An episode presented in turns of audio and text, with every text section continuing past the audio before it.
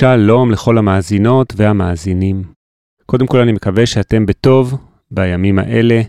אנחנו נמצאים היום עדיין חודש בתוך המלחמה האכזרית והמזעזעת הזאת שנכפתה עלינו. וגם הפרק הקרוב, הפרק עם ארז כספי, הוקלט לפני שהמלחמה הזאת פרצה, כמה שבועות לפני כן. ישבנו אצלי בסטודיו וניהלנו את השיחה המרתקת הזאת שאתם תכף תשמעו, והחלטתי גם במקרה הזה להעלות אותו כפי שהוא, בלי שינויים ועריכות. הפרק הוא פרק מאוד מרתק בעיניי עם איש שהוא גם טכנאי mix ו master מהמובילים כאן שיש בישראל, וגם מי שהקים וניהל את אחד האולפנים המיתולוגיים ביותר, אולפני ברדו. הוא מספר גם על הקטע של היזמות מאחורי ההקמה של העסק הזה ושל האולפן המיתולוגי הזה ברדו, וגם מדבר על המוזיקה ועל הדברים שהוא עשה. ואני מקווה שהפרק הזה ייתן לכם הפוגה לשעה אחת מתוך כל החדשות ומתוך כל המצב הזה שאנחנו בעצם עוברים אותו ביחד כרגע. ככל שאני מדבר יותר עם אנשים בתקופה הזאת, אני מבין שאנשים רוצים גם את זה, גם את התחושה של הנורמליות, גם את הדברים הרגילים, גם את האור הזה שבקצה המנהרה. וחשוב לי להגיד עוד משהו אישי לפני שנצלול לתוך הפרק עצמו. אז הפודקאסט הזה שהתחלתי לפני כבר בעצם שמונה חודשים, נקרא להצליח במוזיקה, והשורה השנייה היא תמיד פודקאסט אופטימי על קריירה במוזיקה. והוא לא סתם נקרא ככה, אני גם חוזר על זה עם כל האורחים, ואני לא עושה את זה סתם, רק כדי להגיד את השם של הפרק ואת השם של הפודקאסט, אלא כי אני באמת באמת מאוד מאמין בעניין הזה של גישה אופטימית. יכול להיות שכבר הבנתם את זה מבין השורות בחלק מהפרקים, אבל אני כן רוצה להגיד כאן שפעם לא הייתי כזה, פעם לא הייתי עד כדי כך טיפוס אופטימי, כשהייתי יותר צעיר, נגיד בשנות ה-20 שלי. אה, יותר נהניתי להתמכר לפסימיות הזאת, שהיא מאוד ממכרת, היא ממכרת כמו האופטימיות לחלוטין, רק שהאופטימיות מושכת אותך למעלה והפסימיות מושכת אותך למטה. ואני מאמין שכל בן אדם פשוט בוחר לאיזה מהשניים להתמכר. ולכיוון שבו אתם בוחרים להתמכר, זה יהיה כדור השלג שמוליך אתכם אחר כך בחיים, בין אם הוא כדור שלג שעולה למעלה עם האופטימיות, או כדור שלג שמושך אתכם למטה עם הפסימיות. ולמה כל כך חשוב לי להגיד את זה בתקופה הזאת?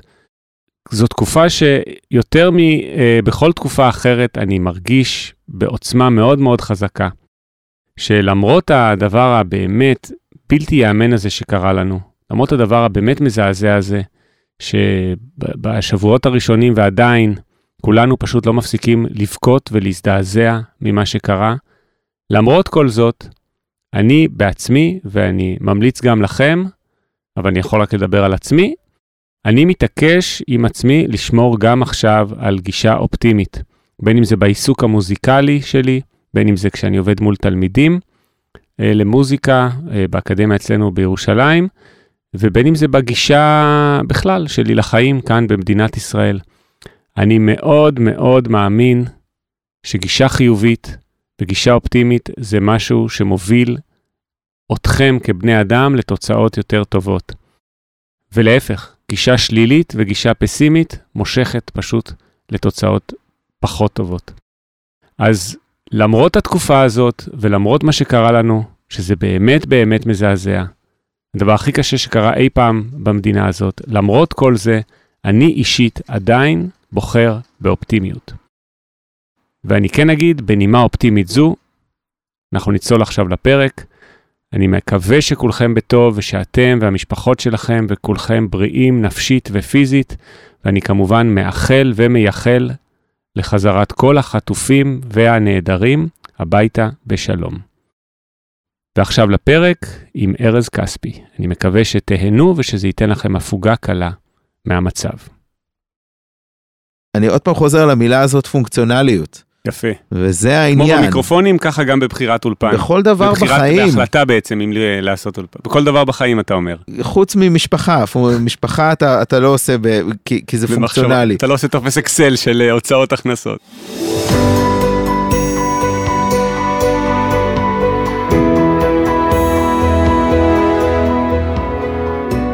להצליח במוזיקה, פודקאסט אופטימי על קריירה במוזיקה, על שיווק למוזיקאים ועל איך לקחת את החלומות שלכם ולהפוך אותם ליום-יום שלכם. עמית ויינר מארח אורחים מוזיקאים, יוצרים ואומנים שמספרים על החיים והבחירות שלהם בקריירה.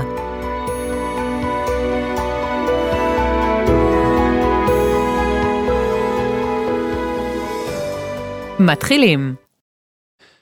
שלום לכל המאזינות והמאזינים, איזה כיף שאתם פה איתנו לעוד פרק של הפודקאסט להצליח במוזיקה. והיום יש לנו אורח סופר מעניין, ארז כספי, הבעלים והמייסד של אולפני ברדו, אחד האולפנים המיתולוגיים שקיימים פה בארץ, שבעצם רוב תעשיית המוזיקה עברה שם. ארז, איזה כיף וכבוד גדול שהגעת להתארח פה. ותודה שהזמנת, הכבוד הוא שלי. בשמחה, בשמחה רבה. תראה, רק לפי להסתכל באתר, אני רואה שממש כל תעשיית המוזיקה הישראלית עברה אצלכם בברדו, אז בשביל שאני לא אגיד שמות מוטעים, תספר קצת אה, מי הקליט שם בברדו ב-20 ומשהו שנה שהוא קיים. הם, אה, ברדו כברדו, האולפן עצמו, איפה שהוא היה במתחם הבורסה ברמת גן, היה קיים בעצם משנת 85, הוא הפך להיות ברדו בשנת 2005. ומי שהקליט שם, מי שהקליט שם אה, אה, בשנים ש, שזה היה ברדו, זה בעצם כולם, אפילו יצא לי לעבוד עם אריק איינשטיין, אמנם אחרי מותו, אבל אה, יצא לי לעבוד עם אריק איינשטיין. אה, היהודים. היהודים, שלום חנוך, אה, דני רובס, אהובי, כמובן. אה, מאיר בנאי, אהוד בנאי, משינה, סינרגיה, די סי. אוקיי, זה כבר מספיק כדי לתת לכולם את הרושם של מה זה ברדו.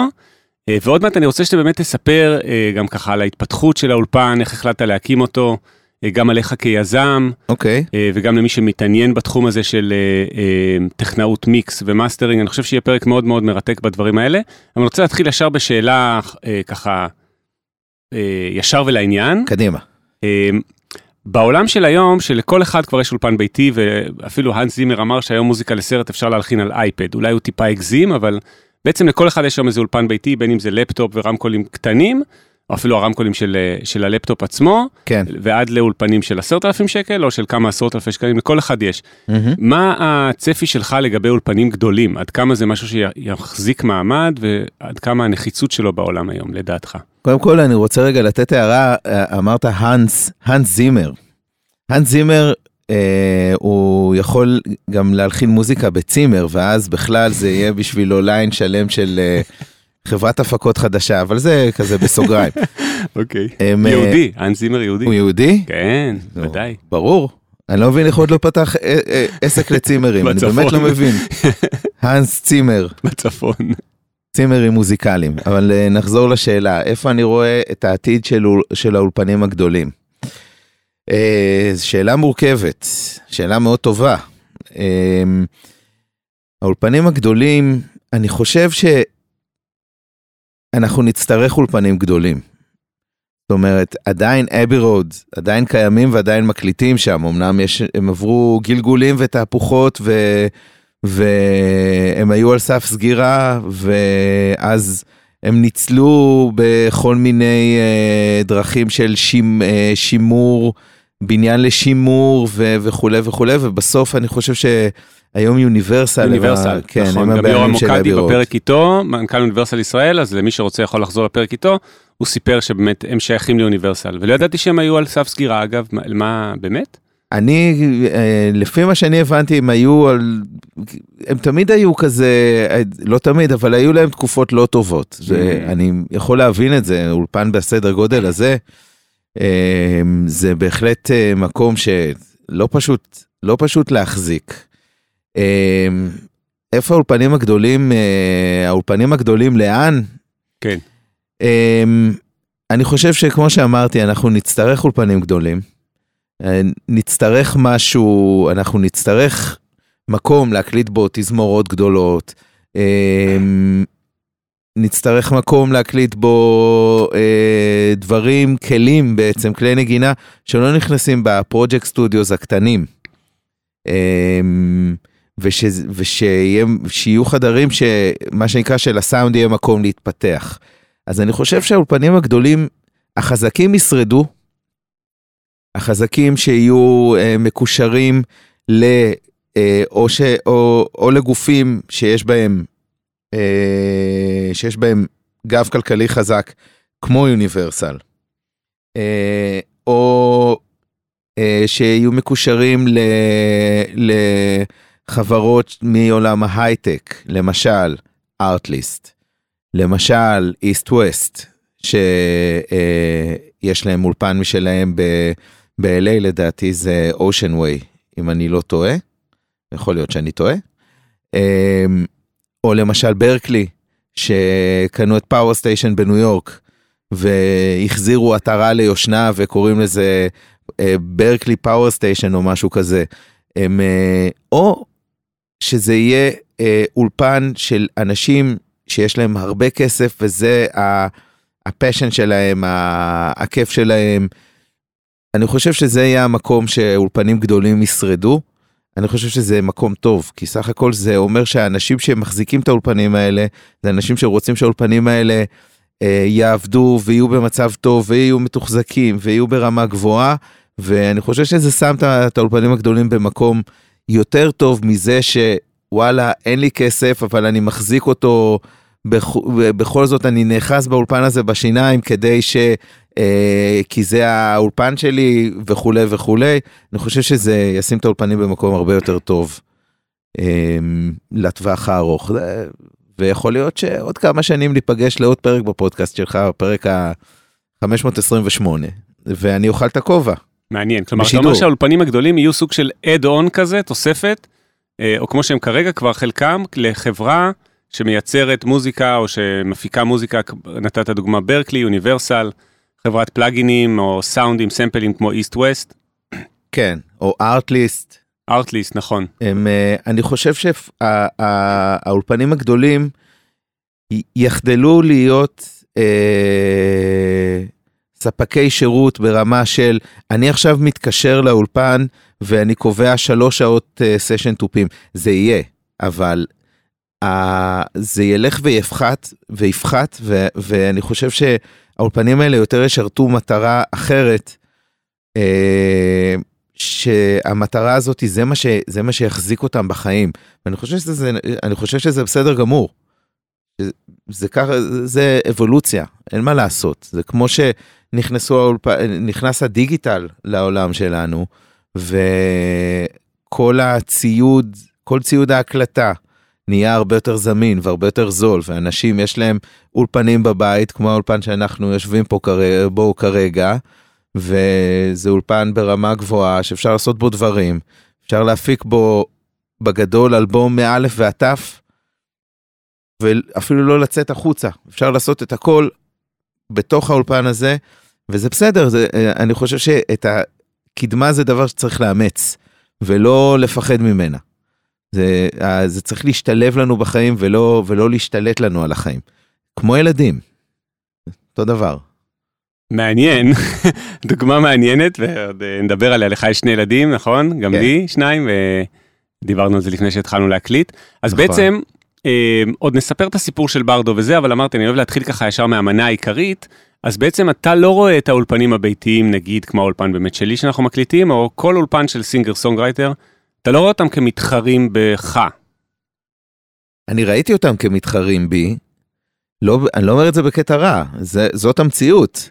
הם, כשאני אה, ישבתי בברדו הגדול, המתחרים שלי היו אולפנים יותר קטנים, באופן טבעי, כי פתאום נהיו יותר אולפנים בתוך, ה, בתוך הסביבה שלנו, ונכנסו שחקנים חדשים למגרש הזה, שאנחנו, ש, שאנחנו קוראים לו, לא יודע, תעשיית המוזיקה בישראל או עולם האולפנים בארץ.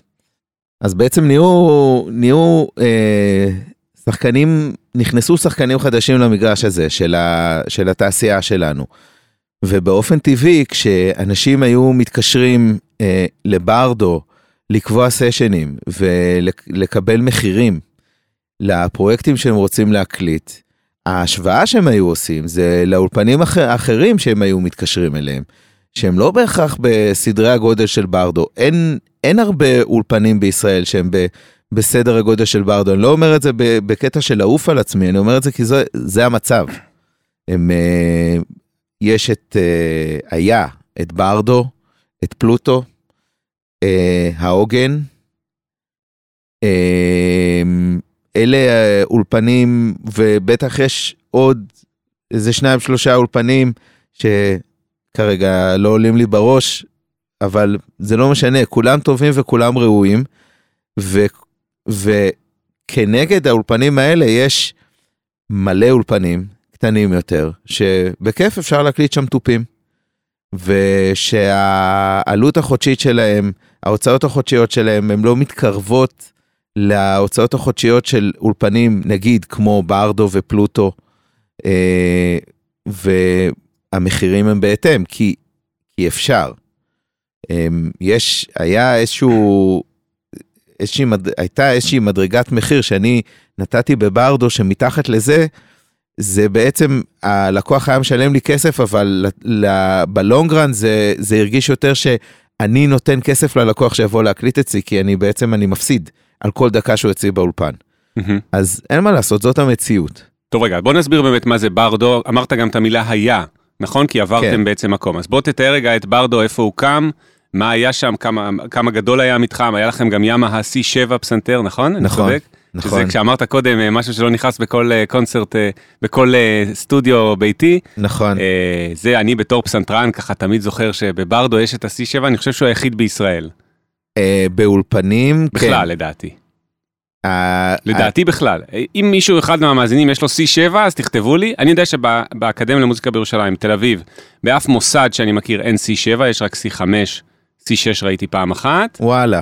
אוקיי. C7, אני גם יודע שלא ראיתי אף פעם בחנות, בכלי זמר. אוקיי. אז לדעתי אתם ה-C7 היחיד שהיה אי פעם בישראל. אה, איזה כיף. איזה כיף. כולל אנשים פרטיים. אם אני טועה ומישהו יש לו C7, תכתבו לי ונוסיף את זה בפרק הבא כתיקון. אז אמ- תספר רגע, מתי ברדו קם, מה היה שם המתחם ומה היה שם. ברדו במקור, ב... התחיל בשנת 2002. אני, אני ומי שהיה השותף הראשון שלי בברדו, אה, יוסי שקד, אה, שנינו גדלנו באולפני המון, עשינו את כל המסלול, ממתלמדים, עוזרי טכנאי, טכנאי בית. אה, אני בספטמבר 2002 עזבתי את המון, אה, והקמתי לעצמי, ביחד עם עוד שותף, הקמתי את האולפן הראשון שלי, הוא היה ברחוב יוסף קארו בתל אביב, זה היה ברדו הראשון, זה היה אולפן של 50 מטר, כל האולפן. החדר בקרה, החדר הקלטה, הסלון והשירותים, הכל היה 50 מטר. שזה נחשב קטן למי שלא יודע, נכון? זה די קטן. אוקיי, למה, מאיפה השם? ברדו, רק תגיד על זה. ברדו נולד כבדיחה, זה היה סלנג שהדורבנים הביאו, אה, וכל הזמן הם היו מדברים ככה. ויוסי, שותפי לשעבר, היה חבר להקה בדורבנים בהרכב המקורי. וזה, וחיפשנו שמות לאולפן, זה התחיל עם אה, צפוף באוזן. יש אלבום אחד שיש עליו את הקרדיט הזה, אולפני צפוף באוזן, שזה האלבום הראשון של הדורבנים. וואלה. כן. זה האלבום המפורסם המצליח שלהם, כן, אני חושב. זה קובי, נקרא. Mm-hmm. האלבום. שם יש קרדיט למיקסים באולפני צפוף באוזן, שיוסי עשה. אמ, והבנו שזה שם שפחות עובד לנו, ואז התחלנו לדבר על זה ש... יהיה נורא מצחיק אה, לקרוא, לקרוא לאולפן אה, ברדו, זה היה באיזושהי ישיבה כזאת באיזה ערב שעשינו יוסי ואני ואורי ויינשטוק, שהיה אז הקלידן של הדורבנים. אמ, ו... ונזרק כזה להעביר בתור בדיחה, בוא נקרא לאולפן ברדו, זה יהיה נורא מצחיק. נעשה לך מיקס ברדו, נעשה לך מחיר ברדו. זה, ו... וזה נשאר. אוקיי, אז הייתם באולפן 50 מטר הזה. כן, היינו שם מ-2002 בעצם עד 2005, ובמקביל, בתחילת 2005, אולפני המון נסגרו. אה, מהרבה סיבות, לא ניכנס לזה, זה נושא לפודקאסט בפני עצמו, אה, לפרק בפני עצמו. ואנחנו, יוסי ואני, אה, בספטמבר 2005 בעצם קנינו את מה שנשאר במתחם של אולפני המון אה, ב, אה, בכסף שלא היה לנו, זאת אומרת, השגנו כסף מהשמיים בערך בשביל להיכנס לשם. זה הכל עסקה ש... ש... שנתפרה הר... בעיקר בזכותו של יוסי.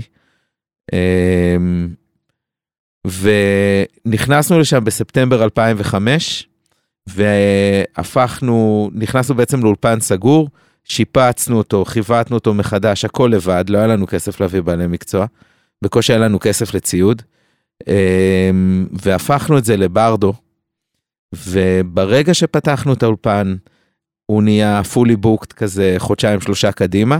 וואו. כן, ולמעשה באיזשהו שלב יוסי נסע, עבר ללוס אנג'לס, ואחר כך קניתי את החלק שלו, ונשארתי בעלים יחיד של המקום. וביולי 2022 בעצם מכרתי את האולפן, והיום ארטליסט uh, יושבים שם. נכון. Um, והאולפן כבר לא אולפן מסחרי, זה אולפן שמשמש את ארטליסט לצרכים שלהם. וזה נורא כיף לי שחברה בסדר גודל של Artlist אה, מצאו לנכון להיכנס למקום הזה, מבחינתי זה מחמאה מאוד גדולה. אה, אז זה, זה מה שהיה ברדו עד יולי 22. השם המשיך איתי, היום יש לי אולפן אה, מיקסים ומאסטרינג, חדר אחד אה, שבו אני עושה את הפרויקטים שלי, אה, ממקסס, עושה, עושה מאסטרינג, מפיק, אה, יוצר מוזיקה, אה, וזה ההמשך של ברדו. סליחה? עדיין תחת השם ברדו. עדיין תחת השם ברדו, כן. כן. ומה, אה, למי שלא מכיר, אז קודם כל יש את הפרק, אה, אחד הפרקים הקודמים בפודקאסט עם אורי וינוקור מ Artlist, אז הוא באמת אה, הוקלט שם, באולפן שלהם. הלכתי אליהם, וזה, כן, וזה למי שלא מכיר, זה מקום ממש קסום באמצע הבורסה ברמת גן, שזה לא המקום, המקום הכי קסום בישראל, סואן לא. ורועש ליד הגשר בדיוק של התחנת רכבת, אבל אז אתה נכנס פתאום לקומה מינוס אחד, וכל הרעש וההמולה של הבורסה פתאום נעלמים, ואתה במין איזה חלל קסום כזה. בבועה. ו... ממש. כן, כן, ל, ל, לברדו בבורסה היה, הייתה את התכונה שהוא שואב אותך, אתה לא יודע, אתה, אין לך תחושת זמן. הם, אה, אתה יכול להיכנס באור יום ולצאת בשתיים בלילה ולא להרגיש שהזמן עובר, שזה נהדר בשביל מודל עסקי, זה, פיגו, זה פיגוז. נכון. אם אתה מחייב לפי שעה, נכון. זה יופי. אמ, וזה באמת, זה אולפן שמבחינת אווירה שתורמת ליצירה ומביאה אה, השראה אה, ליצור, זה אחד המקומות, אני לא מכיר הרבה מקומות כאלה, שאיך שאתה נכנס לאולפן, בא לך, בא לך לעשות מוזיקה. וזה ה vibe שמאוד ניסינו לשמור בברדו, לצד זה שמאוד מאוד הקפדנו שמבחינת הרמה המקצועית של, ה, של הצוות, והרמה של הציוד, אה, שהכל יהיה הכי היי-אנד שאפשר. אני גידלתי בברדו וזה, אין לי בעיה להגיד, אני גידלתי בברדות את הטכנאים הכי טובים שיש היום בארץ. וואו. אה, כל מי שיצא משם, בעיניי, הוא הכי טוב במה שהוא עושה. וזה אנשים שגדלו בברדו, ואני מאוד גאה בהם, זאת הגאווה הכי גדולה שלי. הטכנאים שיצאו משם, כי ציוד זה פונקציה של כסף, יש לך כסף, אתה תקנה ברזלים טובים. אבל אנש, אנשים טובים, זה הכי קשה למצוא, ו... הצוות שהיה לי בברדו, אני אוהב אותם כמו שאני אוהב את הילדים שלי. איזה יופי. Uh, כן, והם הגאווה הכי גדולה שלי מכל הסיפור הזה. נשמע שזאת גם הסיבה, נשמע שאלה גם הסיבות למה הוא היה פולי בוקט כל כך מהר מראש, כלומר גם האווירה שיש שם, גם אה, כמו בטוח המיקום שזה בורסה ברמת גן אה, מקום נגיש ומרכז. כן מאוד נגיש. מצד שני נגיש אבל אתה יורד לקומה מינוס אחת פתאום אתה ב, כמו בעולם אחר אתה כן. בבועה כמו שאמרת. כן. וגם האווירה מלאת ההשראה הזאת וגם האנשים כנראה שזה הסיבה שהוא באמת כל כך הצליח והפך ל... באמת לכזה מיתולוגי נכון מה אתה חושב הסיבה? הסיבות להצלחה? אני חושב שזה שילוב של הרבה דברים זאת אומרת קודם כל זה באמת זה תמיד היה אולפן שרצו להגיע אליו ולהקליט בו. גם לפני שזה היה ברדו, גם כשזה היה המון. Mm. הם, אה, איך שהאולפן הזה נבנה, ומי שבנה את האולפן הזה, מי שהיה אחראי לאיך שהאולפן הזה נשמע ונראה, זה לא אני. הם, אה, אני מאוד שימרתי את הקיים ושיפרתי וכולי, אבל מי שהיה אחראי על, ה, על האולפן הזה, ולדעתי זה בזכותו האולפן הזה נשמע ככה, זה יעקב מורנו, שהוא היה הטכנאי הראשי בהמון. הוא, הוא זה שהביא את, אה, את החברה מאנגליה, את Recording Architecture, שיתכננו את האולפן ויבנו אותו, והוא פיקח על כל הבנייה, ו, ולא התפשר על כלום, ממש, והמון, או ברדו, אם האולפן הזה היה נשמע טוב, זה הרבה בזכותו של מורנו. הם, אה, זה משהו שחייבים להגיד, ו... ואי אפשר לקחת לו את זה, הוא באמת, הוא בנה אולפן לתפארת. אנחנו, יוסי ואני, כשנכנסנו שם ב-2005, נכנס, קיבלנו אולפן שהחדר הבקרה של אולפן A, החדר הבקרה הגדול, היה מפורק, שימש כמחסן. למזלנו לא נגעו באקוסטיקה וברמקולים שבקירות, אבל היינו צריכים בעצם לכבט את כל החדר הזה מחדש, לצייד אותו מחדש ולהחזיר אותו לחיים, כי הוא לא היה, הוא, הוא לא היה קיים בעצם. ואחד הדברים שיוסי ואני מאוד שמחנו שהצלחנו לעשות זה שלא הצלחנו להרוס, שהחזרנו אותו למה שהוא היה, ולדעתי אפילו ליותר ממה שהוא היה, כי באמת עשינו שם דברים יפהפיים באולפן הזה במשך כל השנים. גם אחרי ש... אה, בסוף 2012 כשהכנסתי את אורי ויינשטוק כשותף והוא הביא את, ה, את הקונסולה, את ה-SSL אה, אה, לאולפן, זה גם, זה הקפיץ את האולפן מדרגה, זה שם אותנו במקום שיכולתי אה, להרשות לעצמי להביא לסדנאות מיקסים, טכנאים מחו"ל, בעלי שם שלא דמיינתי שהם ירצו לבוא אליי, ושאנשים כמו טכנאים כמו מני מרוקין ומייקל בראואר ו-CLA ואנשים כאלה ואנדרו שפס ש, שהגיעו עשו, עשו אצלנו סדנאות למוזיקאים ולמפיקים ולכולם היו רק דברים טובים להגיד על, ה, על האולפן על האווירה על הצוות על הציוד ואנשים שהם חזרו לארצות הברית והיו סוג של שגרירים שלנו ואמרו אמרו לחברים שלהם זה מה שהיה עם מייקל בראואר, מני מרוקין חזר לארצות הברית, שלח מייל למייקל, אמר לו, תשמע, אני חוזר עכשיו משבוע בישראל, אתה לא מאמין איזה כיף היה לי, אתה חייב לנסוע. וואו. אז, כן, אז זה, זה, אז היו הרבה סיבות למה האולפן הזה הצליח. אני חושב שמעבר לכל הדברים שציינתי, אני חושב שהסיבה העיקרית שבאמת אתה באת לאולפן הזה ואתה הרגשת שזה מקום שגורם לך לרצות לעשות מוזיקה. ושאנחנו אנחנו באים לעשות מוזיקה במקום הזה, וכל מה שקורה מעבר לזה, זה קורה כדי לשרת את המטרה הזאת, ואנשים בסופו של דבר קובעים סשן באולפן כזה, לעשות אלבום או להקליט איזושהי יצירה. סביר להניח שזה סוג של חלום שלהם. יכול להיות שלפני שהם הגיעו לאולפן, הם לא ישנו בלילה מרוב התרגשות. כי הם באים לאולפן להקליט, או שהם לקחו חופש מהעבודה, או שהיו צריכים לקחת בייביסיטר לילדים, כדי שהם יוכלו לאפשר לעצמם לבוא ולהקליט. והתפקיד שלנו זה לה, לה, להגשים לאנשים את החלום הזה.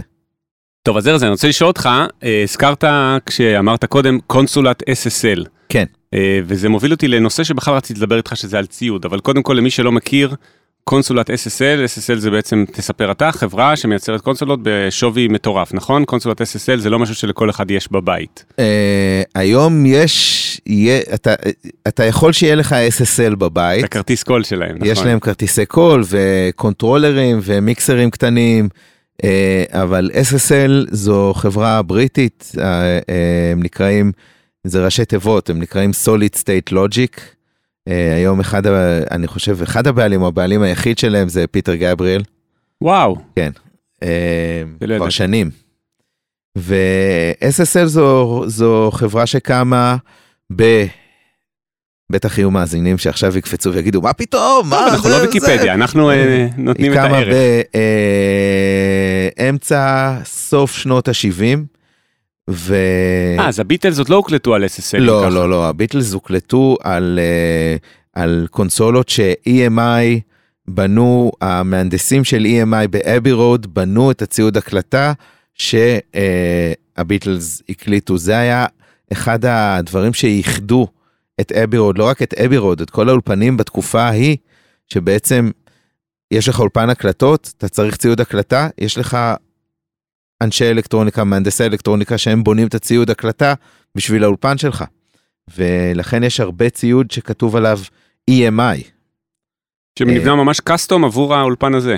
כן, כי לא, לא היית יכול ללכת לקנות ציוד כזה, היית צריך... אה, אז תראה איך זה מחזיר אותנו בעצם לתחילת השיחה, שבעצם אז EMI, שהייתה חברת הקל- הקלטות גדולה, AB Road היה בעצם האולפן שלה, כמו שאתה אמרת שיקרה לאולפנים מעכשיו, שהם הפכו להיות איזה שלוחה של חברות גדולות שמשתמשות באולפן. נכון, היו תקופות ש, שלחברות התקליטים היו אולפני הקלטה, גם לדקה היה אולפן הקלטות, לפיליפס, הם, אה, יוניברסל, מעניין. קפיטול, טוב אז קפיטול סטודיוס ל-SSL. עדיין קיים, אגב. נכון, נכון. אז תחזור ל-SSL, אז החברה האנגלית. SSL זו חברה, חברה בריטית שבנתה קונסולות, אה, שולחנות בקרה, מה שנקרא, לאולפנים, והקונסולות של SSL בעיקר ידועות ב- בנוחות התפעול שלהם מצד אחד, ומצד שני, ז- אה, השולחן זה אה, זכר, זה השולחנות ידועים, לא ידועות. הם, אה, אז אה, זה שולחן שידוע בנוחות של התפעול שלו מצד אחד, מצד שני בסאונד שהוא מאוד מאוד אה, אה, שקוף, אפשר לקרוא לזה. כלומר, SSL זה, זה שולחן שמה שנקרא what you see is what you get. זאת אומרת, מה שבגדול ה- השיטה שבה ה- ה- הסאונד, נקרא לזה מוגבר, אה, או עובר בשולחן, אה, זה שיטה שהיא טיפה שונה מהשיטה של ניב, שניב זה כאילו, אה, זה כמו שיש בגיטרות פין, אה, פנדר וגיפסון, כן. אז בקונסולות יש, אה, היה ניב ו-SSL, זה כאילו... בפסנתרים ה- זה ימה מול סטנווי. נכון. אז אה, ניב ו-SSL זה כאילו הפנדר והגיפסון, שניב עובד בטכנולוגיה מסוימת, אפשר לקרוא לזה, בשיטת הגברה מסוימת, ו-SSL עובד בשיטת הגברה אחרת.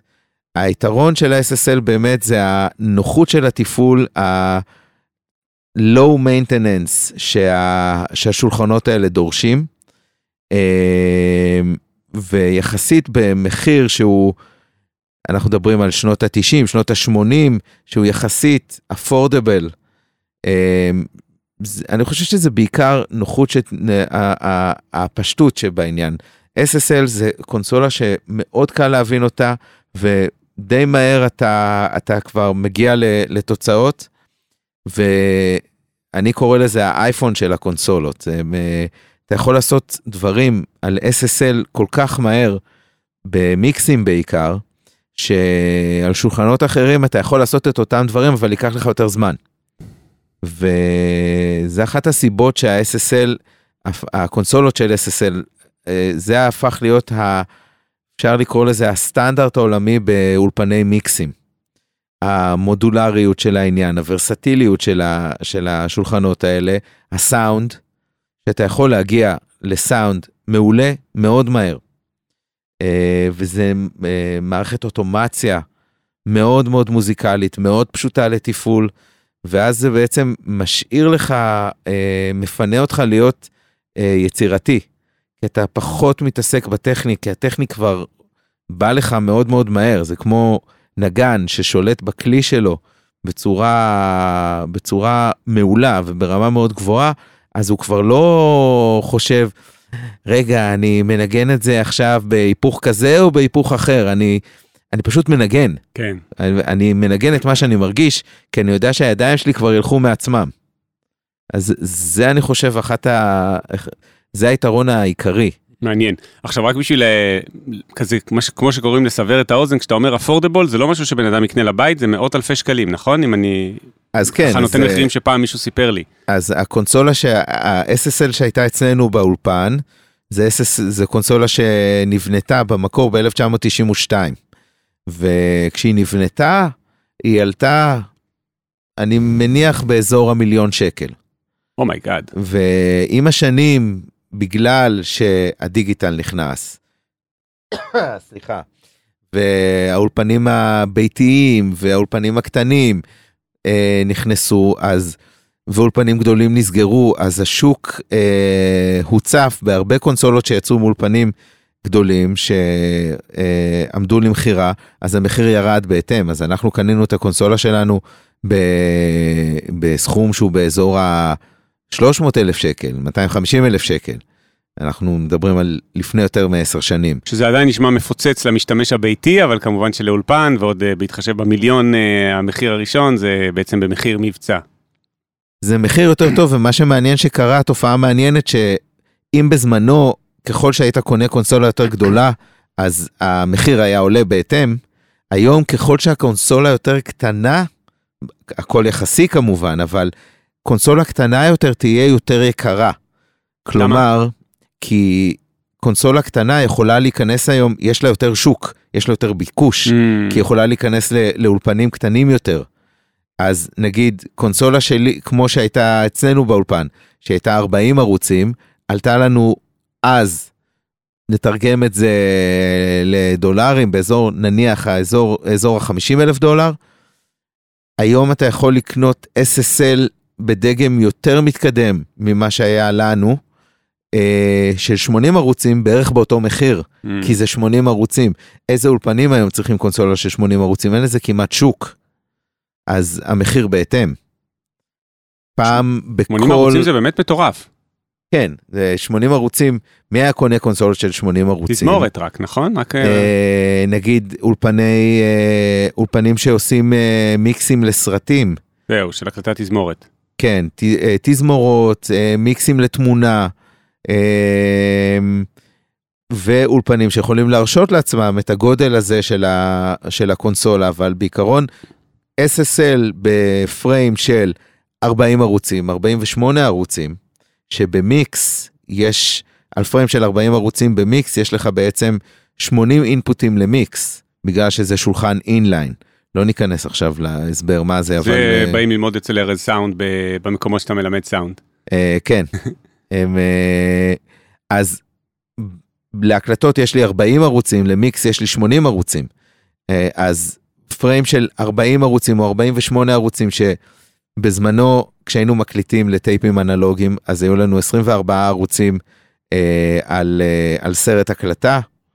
אה, וכשהיה נגמר לנו המקום אז בחלק מהמקרים מה שהיינו עושים היינו מסנכרנים עוד מכונה אנלוגית עם עוד 24 ערוצים, אה, כדי שיהיה לנו עוד ערוצים להקליט, והיינו צריכים גם ערוצים לחזרות של האפקטים וכולי.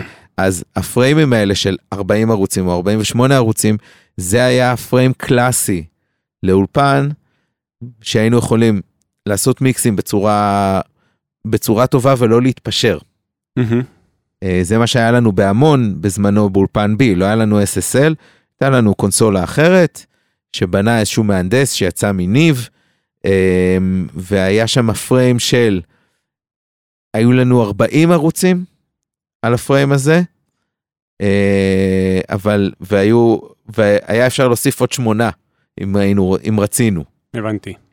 אז תשמע, זה מאוד מעניין, אני רציתי באמת, ש... אז החלק הראשון באמת של הפרק, הפרק הוא בשלושה פרקים למקרה שלא לא ידעת עד עכשיו. אוקיי. פרק ראשון זה היה ברדו, פרק שני ציוד, ויש לי כמה שאלות אליך שנורא מעניינות אותי ומעניינות אנשים אני יודע. אוקיי, פרק שלישי זה ארז, זה אתה. אוקיי. על המסלול שלך בחיים, בקריירה, ודברים שיכולים לתת השראה ורעיונות אה, לכולנו. אז אה, זה היה פתיח טוב לפרק השני של החלק הזה, או לחלק השני של הפרק. של הציוד. כן. אוקיי. ומעניין אותי לשאול אותך רגע על מיקרופונים, שזה בוא נגיד הדבר הזה שכל המוזיקאים תמיד שואלים לגביו. אז בוא נשמע סוף סוף אה, ממישהו שממש מבין בזה, ובטח קנה יותר ממיקרופון אחד בחייו.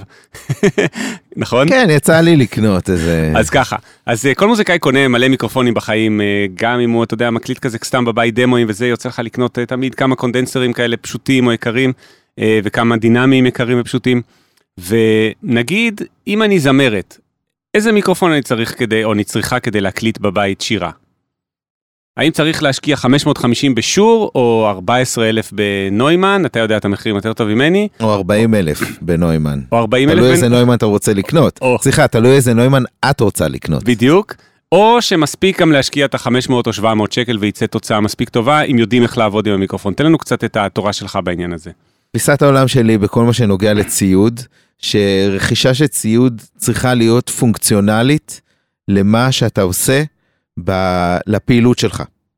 כלומר, אני לא, אני לא בן אדם ש, שמאמין ב... בוא נזרוק ערימות של כסף על ברזלים.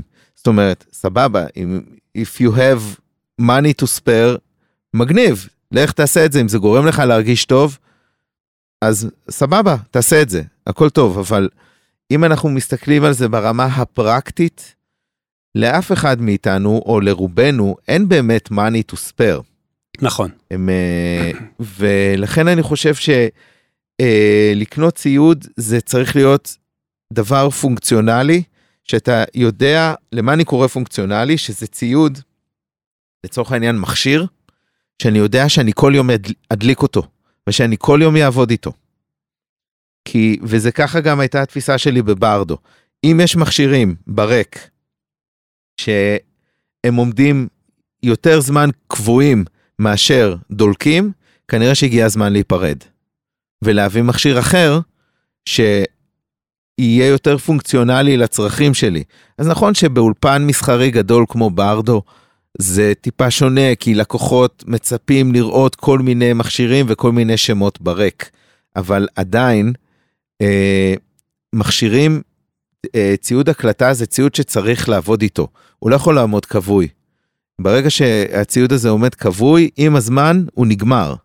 מתבלה מעצמו. כן, זה אלקטרוניקה, אלקטרוניקה צריכה לעבוד. אה, אתה שאלת לגבי מיקרופונים, מבחינתי לשירה זה... נגיד. כן, מבחינתי זה אותו הדבר, אותו הדבר במיקרופונים, זאת אומרת, אם אני עכשיו, יש לי אולפן ביתי ואני רוצה לקנות לי מיקרופון, אני לא בהכרח אגיד, אוקיי, אני קונה מיקרופון שירה. למה קוראים לזה מיקרופון שירה? שוב, אני אומר את דעתי, יכול להיות שיהיו אנשים שיבואו ויגידו, "מה- פתאום, זה, מה, על מה הוא מדבר? הוא מדבר שטויות. אבל זו דעתי. ברור, מאחר ואתה מראיין אותי בפודקאסט, אז אין לך. ברירה ולשמוע את דעתי. בדיוק. אה, בשביל זה הבאתי אותך גם, והבאנו אותך לפה. כן, ואני עכשיו אכפה על כולם את דעתי. אה, מיקרופון שירה זה איזשהו שם בעיניי, איזושהי כותרת למיקרופון טוב, נקרא לזה. קונדנסר בדרך כלל, שהוא יהיה טוב, שהוא יהיה מספיק טוב כדי שאני אוכל, אה, אה, אוכל לשיר אליו. עכשיו, לבחור מיקרופון זה נורא תלוי, אתה צריך להכ- להכיר את הקול שלך. ו- ולהבין מה גוון הקול שלך. אני למשל, אין לי את הקול הכי, הכי יפה בעולם, נקרא לזה ככה. כלומר, אני אתחיל לשיר, סביר להניח שכלבים יתאספו סביבי. גם אני ככה. אה, כן, אז אנחנו באותה בעיה. הם, אה, לכן אני לא שר, אני רק אה, עושה מוזיקה כפסנתרן או כיוצר. אני לא זמר. אוקיי, אז גם אני, אני, אני בחרתי את הצד השני של הזכוכית, כי בעיניי להיות זמר זה הדבר הכי קשה בעולם. Hmm. אני אומר את זה כאילו לזכותם של כל מי ששר. לשיר זה הכי קשה בעולם. הם, ומי ש, מי ש, מי ששר, אנשים שהם זמרים, זמרים, זמרות, כל הכבוד להם, באמת. אה, אבל אם אני הייתי הולך לבחור לעצמי מיקרופון לצורך העניין, אני יודע שה, שגוון הקול שלי, אני, יש לי הרבה mid range בקול, יש לי את, ה, את, ה, את תחום התדרים הזה באמצע, ה- האזור הזה שבין ה... 250 הרץ ל-2.5 קילו הרץ, שאצלי הוא יותר, הוא יותר דומיננטי, זאת אומרת יש לי פחות בסים בקול שלי, אז אני דווקא אלך על מיקרופון שהוא, שהוא יותר מבליט את מה שאין לי, כי את מה שיש לי אני לא צריך שהוא יבליט לי אותו. אני צריך שהוא דווקא יהיה יותר, אה, יהיו לו יותר קצוות, כלומר יהיו לי יותר, קצת יותר נמוכים במיק, ב, במיקרופון שאני ארצה לשיר אליו, ש, או שהאזור של ה mid range זה יותר נכון להגיד, האזור של ה mid range יהיה יותר אה, מוצנע, נקרא Mm. לזה, ולא, אה, ולא בולט. זה מצד אחד. מצד שני, אה, בגלל שאני קונה מיקרופון לאולפן הביתי שלי, ואני לא בדיוק שופע תקציב, אני אקנה מיקרופון אחד, ואולי עוד כמה שנים אני אקנה עוד אחד. אז אני אקנה מיקרופון שהוא יהיה מספיק ורסטילי בשבילי לעשות עוד דברים איתו. שאני אוכל להקליט איתו גיטרות, שאני אוכל להקליט איתו אולי איזשהו כלי הקשה, שאני אוכל לעשות איתו עוד דברים, שזה לא בהכרח יהיה רק מיקרופון לשירה. הם, אה, לי באולפן אה, יש אה, U86, אה, U67 של נוימן, שזה מיקרופון מנו- מנורות שייצרו אותו בשנת 1968. וואו. עכשיו, זה מיקרופון מדהים, ששווה יותר מ-40 אלף שקל, אבל זה לא מיקרופון שאני כל הזמן יעבוד איתו.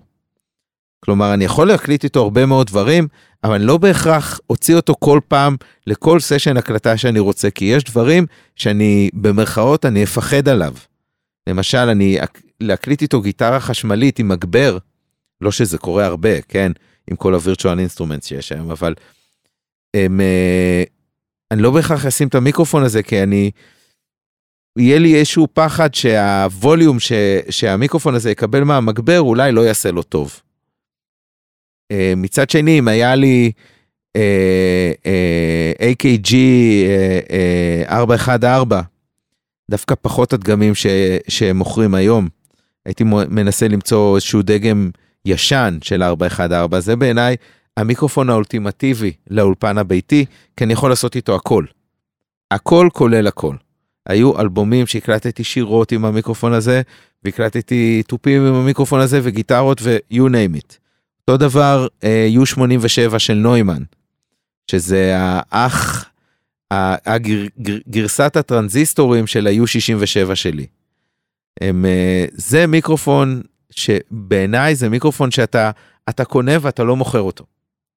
אמר ארז ומכר ארבעה U87ים מה אתה אומר? מהאולפן שלו כשהוא... שזה עולה 15,000 בפירוק. שקל לחדש בימינו, נכון? כן. אבל זה אחד המיקרופונים שהם נותנים לך את ה-best value for money שיש בעיניי. for a lot of money, מה שנקרא, בשביל, אה, לפחות בשביל משתמשים אה, ב...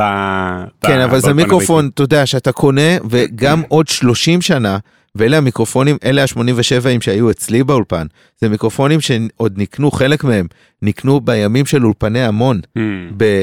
באמצע שנות ה-80 של המאה הקודמת, הם, אה, וזה, מ- אלה מיקרופונים שעד היום נשמעים פגז, והם גם יישמעו פגז עוד 30 שנה, כל עוד שהם מתייחסים אליהם יפה. רגע, אז אני עוצר אותך רגע. קודם כל נתת רעיון מאוד מעניין שלא לא הייתי מודע אליו בעצמי. כלומר, אתה אומר, נגיד לזמרת, אה, לפי גוון הקול, היית קונה מיקרופון אחר. נגיד היא רוצה באמת מיקרופון רק לשירות, נגיד, אה, עזוב רגע את ההקלטה של כלים נוספים, היית קונה מיקרופון אחר לכל זמרת, תלוי בגוון הקול ובסוג של התדרים שהקול מגביר באופן טבעי. אני, אני, אני, אני מסייג טיפה את מה שאני אומר, כי אני כן חושב, קודם כל, לא כל אחד יודע להתאים את המיקרופון לגוון הקול שלו. זהו, זו השאלה הבאה שלי הייתה, כלומר, נגיד אני יודע, נגיד מה גוון הקול שלי, אני לא יודע, אני, יש לי בסים בקול, משהו כזה, אה, יש לך מה אתה- פחות באסים ממה שלי יש, אוקיי. לדעתי. אז נגיד שהבנתי ואני מסתכל ב spectrum analyzer אולי ורואה מה גוון הקול שלי, איך אני יודע איזה מיקרופון אחרי זה כשאני בא לחנות או באינטרנט לקנות? זה נורא, זה נורא קשה. זה קשה. זאת אומרת, קודם כל, לקנות, להזמין מיקרופונים מהאינטרנט, אתה צריך לדעת מה אתה מזמין. ואם זה מיקרופון חדש, שאתה קונה, מזמין מאיזושהי חנות, נגיד מאמזון או משהו כזה, סבבה.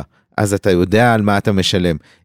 אה, אם אתה הולך לקנות מיקרופון יד שנייה באינטרנט, אני מכרתי מיקרופונים אה, אה, מברדו באינטרנט דרך reverb.com, אבל, ו... אני לא יודע באופן אישי אם אני הייתי קונה מיקרופון יד שנייה, נגיד מאי-ביי או מ-reverb.com, כי נורא קשה לי לקנות מיקרופון שאני לא יצא לי להאזין לו. ואני חושב שגם אם אתה לא יודע אה, לאפיין את גוון הקול שלך, אה, אז ללכת לחנות שאפשר אה, לשמוע מיקרופונים, אפילו באוזניות, אבל באוזניות, אפילו תביא את האוזניות שלך מהבית, אוזניות שאתה מכיר, ולא אוזניות שיש בחנות. אוזניות שאתה מכיר, שאתה עובד איתן, שאתה שומע בהן מוזיקה, שאתה שם אותן על הראש ואתה ישר מרגיש בבית, ודרך האוזניות האלה לדבר למיקרופון, ו, ומספיק שמדברים למיקרופון, אם אתה מכיר את הקול שלך, אה, או טיפה מכיר את הקול שלך, הם, אה, אתה, זה יעזור לך לבחור אה, מיקרופון אה, שאתה הולך לחנות. עוד רעיון זה, יש לך מיקרופון בבית, אתה רוצה לקנות מיקרופון אחר, תקליט את עצמך בבית, סתם מדבר, אפילו סופר, לא משנה, למיקרופון, ותשמע את עצמך, זה נורא מביך לשמוע את עצמך במיקרופון. הם, אה, אני עושה את זה כל הזמן כשאני עורך את הפודקאסטים האלה, את הפרקים. כן, אני כן, גם, אה, גם, גם אותי זה מביך, אה, בטח כשאני אקשיב ל, ל, ל, לפרק שפעם, הזה זה יביך אותי. אני זוכר שפעם הסבירו לי את הסיבה ואז זה גרם לי פחות להיות מובך, אני אסביר את זה רגע למאזינות מאזינים. בעצם אנחנו רגילים כל חיינו לשמוע את עצמנו לא דרך האוזניים, אלא דרך ההדהוד של העצמות של הגולגולת. נכון. כלומר האוזניים משתתפות יחסית מעט. באיך שאנחנו שומעים את עצמנו כשאנחנו מדברים, נכון. כי הכל לוקח לו זמן עד שהוא עושה את כל הסיבוב הזה. ובעצם התוספת הזאת של ההדהוד של עצמות הגולגולת גורמת לנו להרגיש את התחושה שאנחנו מרגישים של איך שאנחנו בעצם רגילים לשמוע את עצמנו מדברים, ומן הסתם אוהבים את זה, כי ככה אנחנו מגיל אפס. ואז נכון. ברגע שאתה שומע רק ממיקרופון, אז זהו, אתה שומע רק דרך האוזניים, אין שום הדהוד של עצמות הגולגולת. נכון, ולמשל... נשמע שונה בקיצור בגלל זה. אנשים שמאוד מכירים את הקול שלהם, זה אנשים שעושים הופעות, שעושים סאונד בהופעות, כי הם מגיעים לפני כולם לווניו, לוקחים מיקרופון ואומרים A1, A1, כדי לשמוע את עצמם דרך, ה, דרך המערכת, דרך הרמקולים, כדי לכוון את המערכת. אלה אנשים שמכירים את הקול שלהם מצוין. כן. אמ, אז אני אומר, על אותו עיקרון, תקליט את עצמך, קצת mm-hmm. מדבר כמה משפטים שתבין את ה... איך זה נשמע דרך רמקולים, איך זה נשמע באוזניות.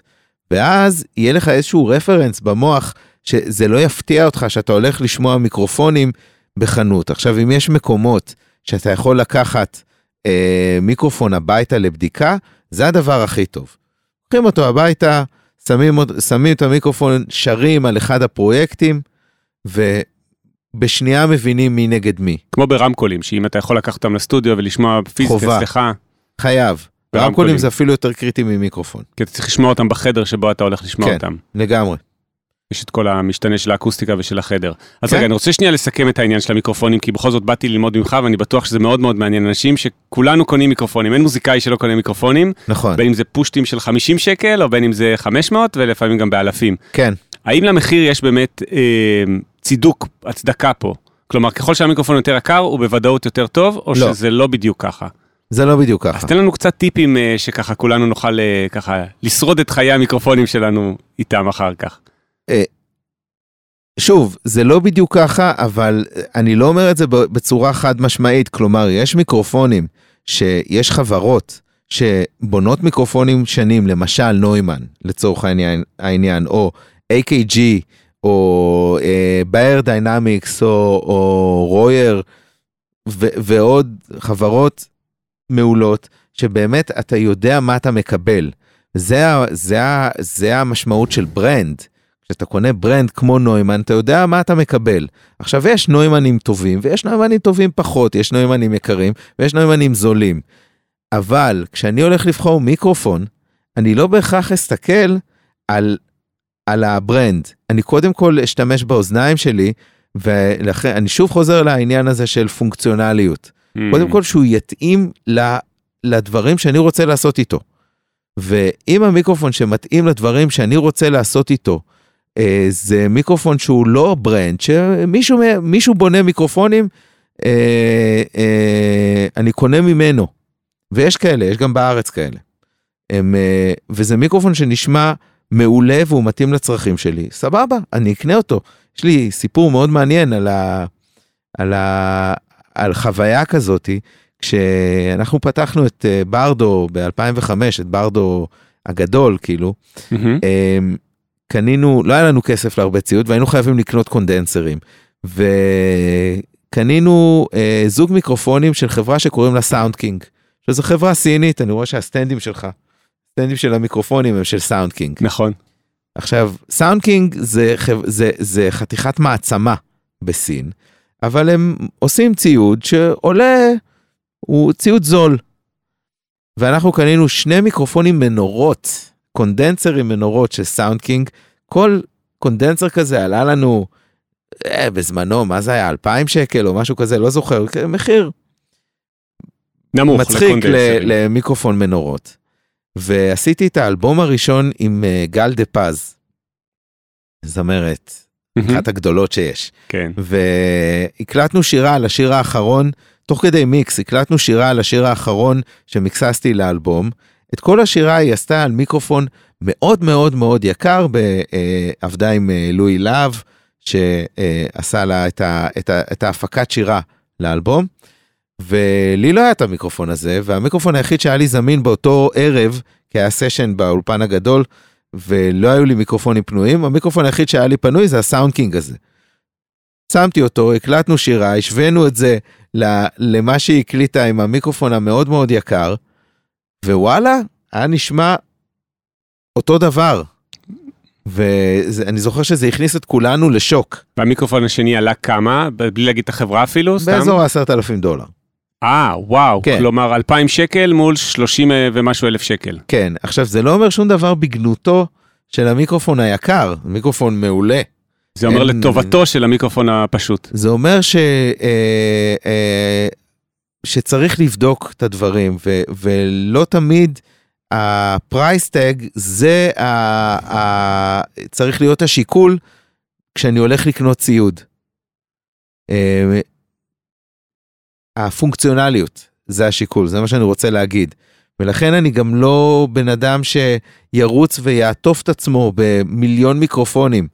אלא אם כן זה עושה לי טוב, סבבה, אם זה עושה לך טוב לקנות מלא ציוד, לך תקנה ציוד, הכל בסדר. עם כמה מיקרופונים לעבודה בלי קשר, פשוט בתיק, כמה נוימנים אה, יקרים. כן, הכל בסדר, אם זה כן. מה שעושה לך טוב, שכל אחד יעשה מה שטוב לו. ברור. אבל אם אנחנו מסתכלים ברמה הפונקציונלית, אני אקנה ציוד ש, שאני, רוצ, שאני יכול לעבוד איתו ואני ארצה לעבוד איתו כל יום. שהוא כל יום, אני בא, אני צריך להקליט משהו, אוקיי, אני שם את המיקרופון הזה. זה ה-go to מיקרופון שלי.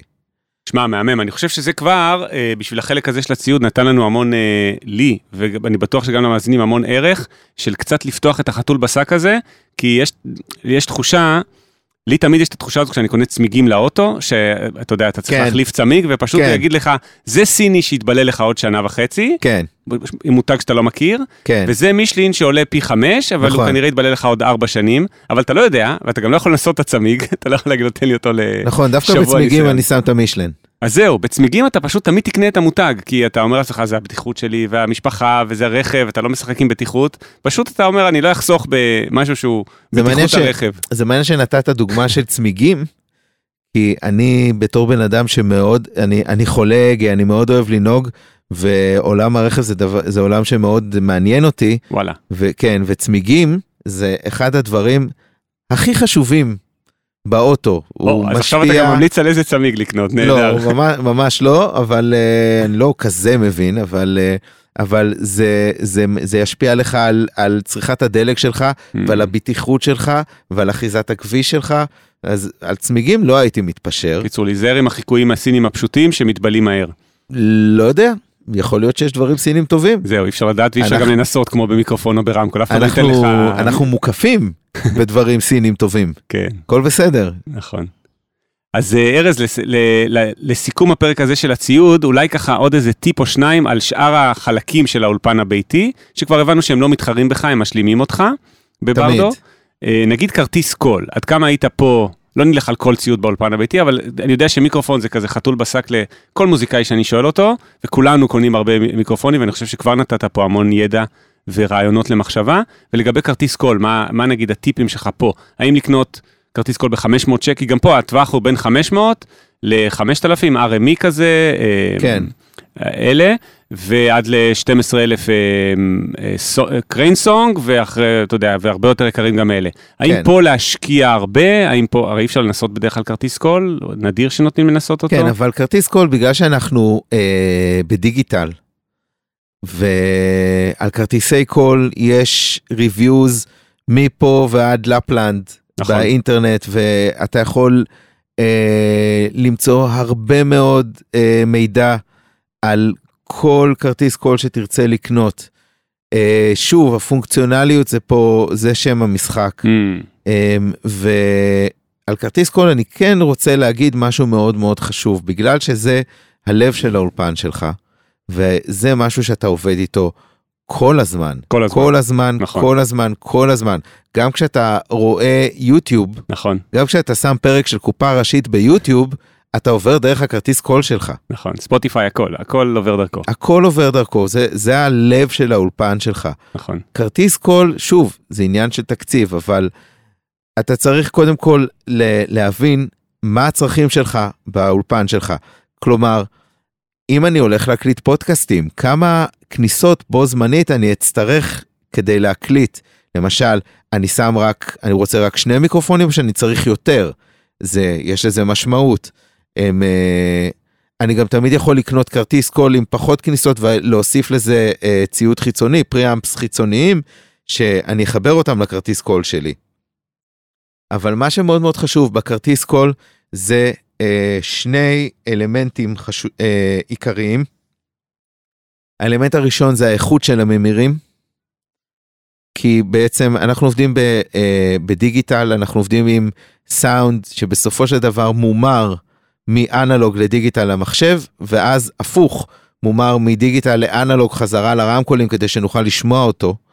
הם, אה, הממירים זה מרכיב קריטי בכרטיס קול, ויש כרטיסי קול עם ממירים טובים יותר וטובים פחות, ועל הדברים האלה, כמה שהייתי יכול, לא הייתי מתפשר. אני לא יכול לזרוק מחיר, כי יש פה... טווח מאוד לא גדול. הייתי הולך על, על כרטיסי קול high-end, שהם מה שנקרא לאולפני מאסטרינג, כרטיסים שעולים אה, 20 אלף שקל לאולפן ביתי או, ל, או ל production studio, זה בעיניי זה overkill, אני לא חושב שצריך להגיע לרמות כאלה, מהמם. אמ, אבל כן הייתי הולך על כרטיס קול שהממירים שלו קיבלו reviews, אה, ביקורות טובות. זה אחד. הדבר השני, שזה קצת יותר קשה אה, אה, לעלות עליו או, או למצוא, זה כרטיס קול שה clock שלו, כי בסופו של דבר מה, ש, מה שמייצר את ה sample rate שאיתו אנחנו עובדים כשאנחנו מקליטים, ה-44.1 קילו הרץ הזה, או 48 קילו הרץ ומעלה, זה ה clock generator בכרטיס קול, הוא המטרונום של הדיגיטל בעצם. וככל שה clock generator הוא יותר איכותי, ככה יהיה לנו סאונד יותר טוב. מהרבה סיבות, לא ניכנס לזה, זה עניינים טכניים, אבל אה, יש, יש אולפנים, למשל אצלי באולפן, לי יש clock generator חיצוני. אה, וואו. אבל אני אולפן מאסטרינג, אני צריך את זה. מהמם. אה, כרטיס קול נמדד ברמת הממירים שלו וברמת ה clock שלו. ואלה שני, שני מרכיבים שהייתי שם אליהם לב כשהייתי הולך לבחור כרטיס קול, ומתאים אותו לצרכים שלי ולתקציב שלי. אז אני לא יכול לתת, להגיד לך, לך תקנה, סתם אני אומר, UAD זה יעשה לך אחלה עבודה. כן, UAD יעשה לך אחלה עבודה, יכול להיות אבל שהוא לא מתאים לצרכים שלך. הם, אה, אז אלה שני הדברים שהייתי שם לב ב- כשאני הולך לבחור כרטיס קול, שלושה דברים בעצם. כמות הכניסות שאני צריך, רמת הממירים, רמת הקלוק, והאם הוא מתיישב לי במסגרת התקציב שלי. נראה לי אלה הדברים החשובים. יפה. לכל שאלה נוספת, אה, מוזמנים לפנות לארז בפייסבוק או בפלטפורמות אחרות, אבל אני חושב שזה כבר היה אה, חלק ממש מרתק על ציוד, אני למדתי המון, ואני רוצה זה שנעבור. נעשה פיבוט לחלק השלישי של הפרק, אוקיי. שהוא אתה. אוקיי, אז uh, בעצם אתה היזם שפתחת פתאום עסק uh, אחרי שהיית בעצם שכיר באולפן הקודם שלך, נכון? בהמון, כן, והחלטת שאתה uh, נכנס עם כל הביצים בסל הזה, ואמרת כן. אפילו שלקחתם הלוואות או שממש מכסף שלא היה לכם, כן. איך היה לכם את האומץ או לך את האומץ לעשות כזה דבר בעצם? אני מדבר על אה, זה שכשהקמת את ברדו בעצם, פתחת עסק משלך ושמת את כל הביצים בסל הזה, היזמי הזה. אז אני חושב שהאומץ הגיע בהתחלה אה, הרבה בזכותו של אה, יוסי שהיה שותף שלי. שיוסי ואני, אה, כמו שאמרתי קודם, גדלנו ביחד באולפני המון, ויוסי תמיד היה אה, בן אדם שיודע לראות ארבעה צעדים קדימה. יודע לראות את התעשייה, לאן, לאן היא הולכת, הוא יודע לזהות, הוא יודע לזהות, נקרא לזה תהליכים, זו מילה גדולה. ואחד הדברים, יוסי עד היום הוא אחד החברים הכי טובים שלי, אני אוהב אותו כמו שאני אוהב את אשתי. אה, ואחד הדברים החשובים שיוסי לימד אותי אה, בתקופה שאנחנו החלטנו ללכת על, ה, על, ה, על הדבר הזה שנקרא ברדו הגדול, זה שזה לא צריך לפחד לחלום. יפה. ואנחנו, אה, התפיסה שלנו הייתה, אוקיי, אנחנו הולכים על הדבר הזה, ויכול להיות שאחרי שנתיים אנחנו נסגור, אבל כשאנחנו נגיע לגיל 80 יהיה לנו מה לספר לנכדים. זה, זה היה בעצם, זה היה הקו המנחה. אז ברור שלא הלכנו על זה בקטע התאבדותי, שוואלה, אנחנו נשים על זה את כל הכסף שלנו וזה, ואנחנו אה, נלך עם הראש בקיר עד הסוף. הייתה בזה, הייתה לזה מחשבה כלכלית, ואנחנו הלכנו ליועץ כלכלי, ועשינו תוכנית עסקית, ואנחנו ראינו שיש לזה היתכנות. לא עשינו את זה, טוב, יאללה, בוא נלך ונעשה את זה. הם, אה, זה נכון שעם הזמן, השנים ההיתכנות הכלכלית, אה, היו שנים uh, טובות והיו שנים לא טובות. ובאמת השנים האחרונות של ברדו היו שנים לא טובות. לא טובות בלשון המעטה, אני, בש... השנים האחרונות של ברדו היו שנים הפסדיות, ואז הגיעה הקורונה שבכלל הרגה אותי, נתנה לי בראש. Mm-hmm. אבל בסופו של דבר, אה, שורש העניין, לא סופו של דבר, שורש העניין היה שאנחנו רצינו אה, להגשים לעצמנו חלום, ואנחנו אמרנו לעצמנו, אנחנו אנשי סאונד, והכלי העבודה שלנו זה האולפן. וכמו שנהג משאית ירצה לקנות את המשאית הכי טובה שהוא יכול להרשות לעצמו, אז זאת המשאית שלנו. ואנחנו התייחסנו לאולפן הזה ככלי העבודה שלנו, שבעזרת המקום הזה אנחנו נוכל לתת את השירות הכי טוב ללקוחות שלנו, לעשות את העבודה הכי טובה שאנחנו יכולים לעשות, וזה מה שייצר לנו את ההכנסה. כי אם אנחנו נעשה עבודה טובה, אז אנשים ירצו לבוא לעבוד איתנו. אז זה היה בעצם הקו המנחה ל... לכל המיזם הזה, נקרא לזה. וזה הרבה בזכותו של יוסי, אני בתור, uh, בתור ארז של שנת 2005, uh, בין ה-29, אם לא היה לי שותף כזה, אני לא בטוח שהייתי עושה את הצעד הזה. אז זה, זאת הסיבה שנכנסנו ל, ל, לפרויקט הזה. אה, בהתחלה. אחר כך, באמת, היו דברים ש... שהג'וק הזה של אני מגשים לעצמי את החלומות נשאר גם אחרי שיוסי אה, עבר ללוס אנג'לס. אז הג'וק הזה נשאר ואני עשיתי כל מיני אה, מיזמים ו, ו, ופרויקטים באולפן בשביל להגשים לעצמי את, ה, את החלומות שלי.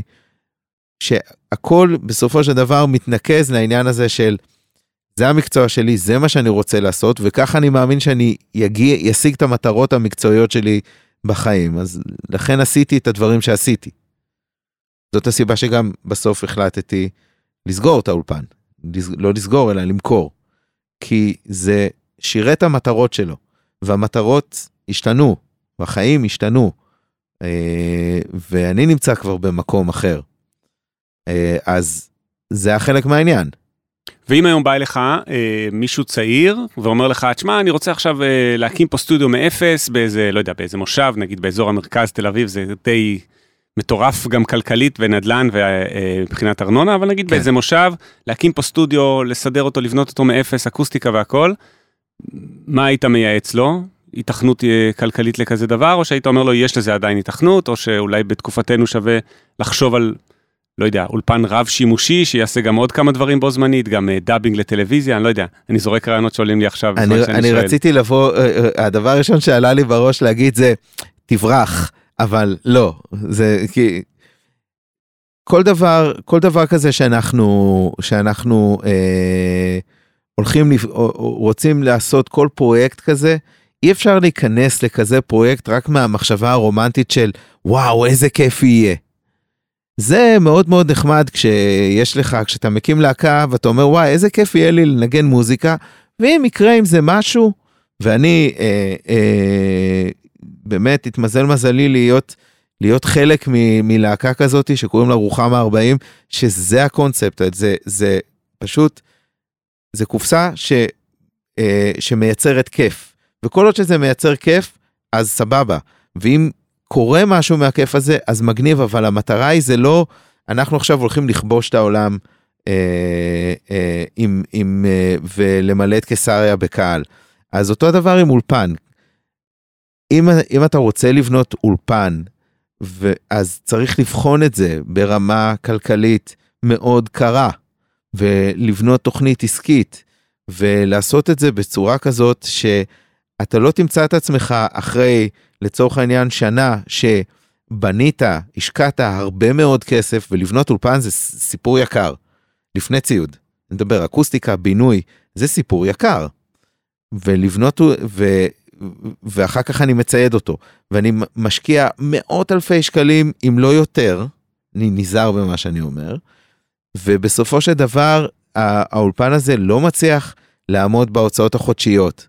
לא מצליח, אני, אני לא יכול להחזיר, לעמוד בהתחייבויות שלקחתי כדי לגרום לדבר הזה לקרות. זאת אומרת, אין בזה מספיק ביזנס כדי, ש, ש, כדי שהדבר הזה יקיים את עצמו, אז אני עוד פעם חוזר למילה הזאת פונקציונליות. יפה. וזה העניין. כמו במיקרופונים, ככה גם בבחירת אולפן. בכל דבר בבחירת, בחיים. בהחלטה בעצם, אם לעשות אולפן. בכל דבר בחיים, אתה אומר. חוץ ממשפחה, משפחה אתה, אתה לא עושה, ב, כי, כי זה פונקציונלי. אתה לא עושה טופס אקסל אתה... של אה, הוצאות הכנסות. לא, כי אם היית עושה אקסל של הוצאות הכנסות, לא היית מביא ילדים משפחה, לעולם. אף אחד מאיתנו לא היה מביא ילדים לעולם. זה לא היה נגמר, כמות ההוצאות. כן, לגמרי לא היה נגמר. הם... וזה בסדר, זה, אתה יודע, ילדים זה, ומצד שני, ילדים זה השקעה הכי טובה שתעשה ברור. בחיים שלך. העושר הכי גדול שיש. אין דברים ברור. כאלה. ברור. הם, אז זה מה שאני חושב, אתה רוצה לבנות אולפן... בעצם בטבלת ההוצאות היה צריך להיות אין סוף הוצאות, בטבלת ההכנסות פשוט, אה, אתה יודע, כזה center כזה, ב merge and center באקסל, עושר הכי גדול שיש, ואז אתה מודד בעצם אה, אחד כן, כנגד השני. כן, כלומר, אוקיי, זה, מה, מה אני צריך, אם זה מה שאני צריך לעשות בשביל להיות מאושר. עכשיו, ב, יפה. אני בעד לה, להשקיע, להשקיע, ב, ב, להשקיע באושר שלך לצורך העניין. אני מאוד בעד. כל עוד שאתה לא מתאבד על זה, כי אם אתה תתאבד על זה, אז מאושר בסוף אתה לא תהיה. אה, אין מה לעשות. אז אם מישהו רוצה היום לבנות אולפן הקלטות גדול, קודם כל, אני לא בטוח שאני ארצה שהוא יפנה אליי לקבלת עזרה, כי אני את הפרק הזה סיימתי בחיים שלי. אה, אני טוב לי איפה שאני נמצא, אה, ואחת הסיבות שאני מכרתי את ברדו זה בגלל שאני, אם לא הייתי עושה את זה, אז סביר להניח שעוד כך וכך שנים, פחות או יותר, הייתי מאבד את המשפחה שלי, וזה היה עולה לי במשפחה שלי. זאת הסיבה העיקרית שעשיתי את זה, כי אני בחרתי במשפחה שלי על פני האולפן. אה, וכל מי שרוצה לעשות את זה, צריך להיות, לתכנן את זה טוב טוב, גם אם עכשיו הדוד העשיר מאמריקה, לצורך העניין, נותן לך כסף ואומר לך, תבנה אולפן ככה בכיף שלך. כן, אבל זה כמו לקנות אוטו, זה לא חוכמה לקנות את האוטו, החוכמה גם להחזיק אותו. אז, לק... אז לקחת את זה בחשבון כשמתכננים את הדברים האלה. תשמע ארז, אני חושב שזה היה סיום מאוד מרגש אה, לפרק הזה, אה, וגם עם המון המון טיפים וערך. אה, לפני שנסיים, קודם כל אני אגיד לך המון תודה שהגעת להתארח. אה, תודה לך שהזמנת, איזה כיף. היה מעניין, מעורר השראה, מרגש, דיברנו על משפחה, מיקרופונים, ילדים, אולפנים, אה, ועל אה, כל הסיפור היפה והרומנטי והמצליח מאוד גם של ברדו, אני חושב שזה ממש... אה, פרק מהמם לפודקאסט הזה, שכמו שאתה יודע נקרא להצליח במוזיקה, פודקאסט אופטימי על קריירה במוזיקה. אז אני רק אכניס, אה, אני אכניס משפט אחרון בעניין של כן, להצליח במוזיקה. אני אשמח. שאני מאוד מחזיק ומעריך מאנשים שעושים מוזיקה ו, ו, ומתמידים בזה, וזה אנשים ש, שנמצאים במקצוע הזה, שזה אחד המקצועות הכי, הכי יפים בעולם. אין על מוזיקה. כל מי שמתעסק במוזיקה ומשקיע בזה ומתמיד בזה, מגיע לו להצליח. את זה אני אקח כטיזר לפרק. איזה יופי של משפט. יאללה. מעולה. ארז, המון המון תודה, היה תודה באמת לך. נורא נורא כיף. אני אגיד גם תודה לכל המאזינות והמאזינים על ההקשבה. אם עוד לא דירגתם בספוטיפיי, אתם בבעיה. אה, למה אתם בבעיה? כי בעצם אה, לא יופיעו לכם פרקים חדשים, אה, אז הגיע הזמן שתעשו לפודקאסט גם פולו וגם לדרג. אה, בספוטיפיי ובאפל, זה עוזר לו גם להגיע לעוד אנשים, וגם ככה כל פעם כשמגיע פרק כל כך מרתק כמו היום עם ארז, יקפוץ לכם אה, הפרק החדש. אתם יכולים גם לפנות אליי בכל שאלה שיש לכם בלינקדאין, פייסבוק או באימייל שלי שמופיע בבלוג שלי, להצליח במוזיקה, הבלוג של עמית ויינר. וזה מזכיר שלא אמרנו איך פונים לארז לעבודות מיקס ומאסטרינג ובכלל לכל ייעוץ בתחום הסאונד. אז ארז, איפה מוצאים אותך? אפשר למצוא אותי בפייסבוק אה, ארז כספי, באינסטגרם גם ארז כספי, או דרך אה, ברדו, ברדו סטודיוס. אוטוטו האתר החדש שלנו יעלה, אז אפשר גם, אה, אה, יהיה, ד- אפשר יהיה ליצור קשר דרך האתר. מהמם. אז עכשיו אתם יודעים גם איך לפנות לארז בכל אה, דבר שתצטרכו אה, את השירות שלו בעניין הזה. זהו, תודה רבה לכם על ההקשבה, אל תשכחו לעשות פולו. אם אתם נוהגים, תעצרו רגע בצד, תעשו פולו ותמשיכו את הנסיעה, או שתעשו את זה בסוף הנסיעה, לא בזמן הנסיעה. יאללה, נתראה בפרק הבא, ביי.